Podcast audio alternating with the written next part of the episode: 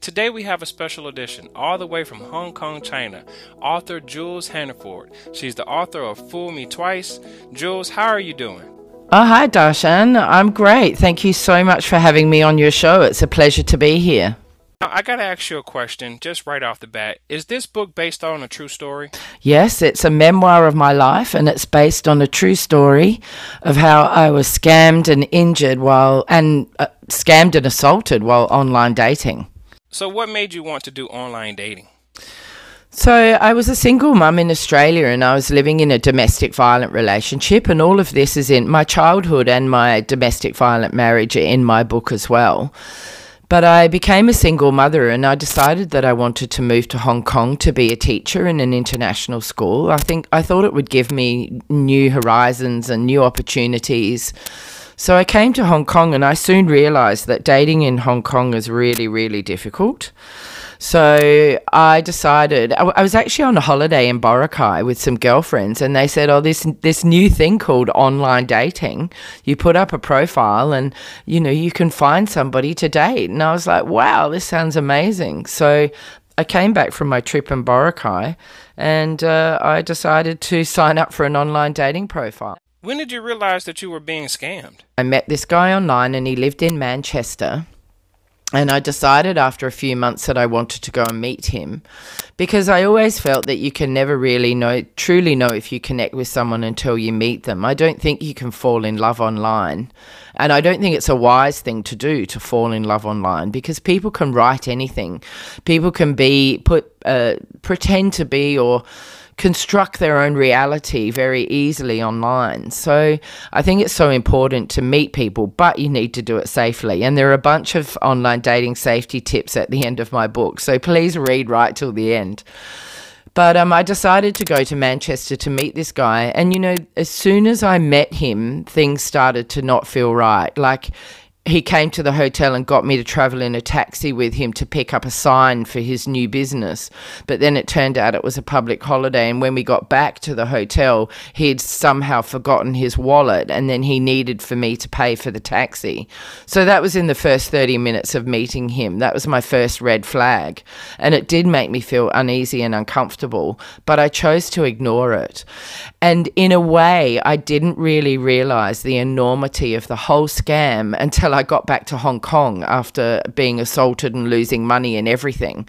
So it wasn't really until on reflection that it really dawned on me how lucky I was to survive and how much I had been scammed.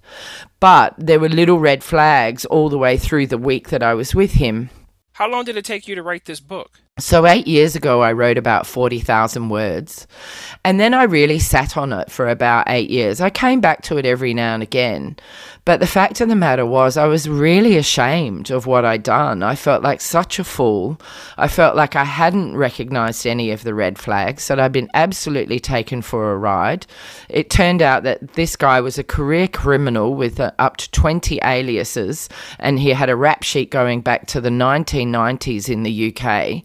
So I actually really could have been killed in the situation I was in in the end. When did this book come out? It came out on the twentieth of August last year, so it's only been out for about four or five months. Any positive book reviews? I've had some amazing reviews. They've all been four and five stars. They've all been so wonderful. I haven't, touch wood, had anything negative at all. And I've had people messaging me and emailing me and texting me and just giving me such wonderful feedback on the book. It really has a strong impact on people. Uh, in fact, many people who know me say that they They they hear it in my own voice. So it's like me sitting there reading them a story, and they can hear my whole accent and voice when they read it, if they know me. But the feedback's been incredible, so I feel really, really lucky. What should readers expect from Fool Me Twice? I hope they'll understand that it's okay to own your story, and that if you've had anything that's happened to you that's traumatic and shameful, not even in the dating arena, but in any walk of life, it's okay to talk about it. And I, I think the more that you own your story, then the easier it is to create your own brave new ending, as, as Brené Brown says. So I would also hope that readers out there will learn from my mistakes and that won't get caught in the same trap that I was online dating, and that they'll use my book as a tool to date safely. And like I mentioned earlier, at the end of the book, I've got chapters on red flags, Uh, how to get out of an emergency, what, how to know, uh, tell when you're being scammed, uh, and um, all that sort of thing, how to online date, sa- date safely. So I hope the readers will not only enjoy the story, but they'll stay safe. Where can the listeners buy your book, and what's your social media outlet? So listeners can buy my book on amazon dot com. And it's also available in all Hong Kong bookstores, Bookazine, Swindon Books, Kelly and Walsh. And book, uh, Dymocks Books in Adelaide have always also got it on the stores. And it's also available on Barnes and Noble online as well. Um, I'm Jules, at Jules Hannaford on Twitter. And my Instagram is also at Fool Me Twice Book, and I'm on LinkedIn as well as Jules Hannaford. So people can find me all over the place. And I just wanted to mention also that I'm going to be turning this book into a true crime podcast this year. So people should keep a lookout for that, and it's going to be on all podcast platforms and Spotify when it's finished. Well, I'm your host, Darshan McAvoy. You're tuned in to Wow Podcast. Today we had a special edition all the way from Hong Kong, China, author Jules Hannaford. She's the author of Fool Me Twice. Jules, it was a pleasure speaking with you. I enjoyed the show. Hey, Darshan, thank you so much for having me. It's been an absolute pleasure, and thanks for all your support. Bye.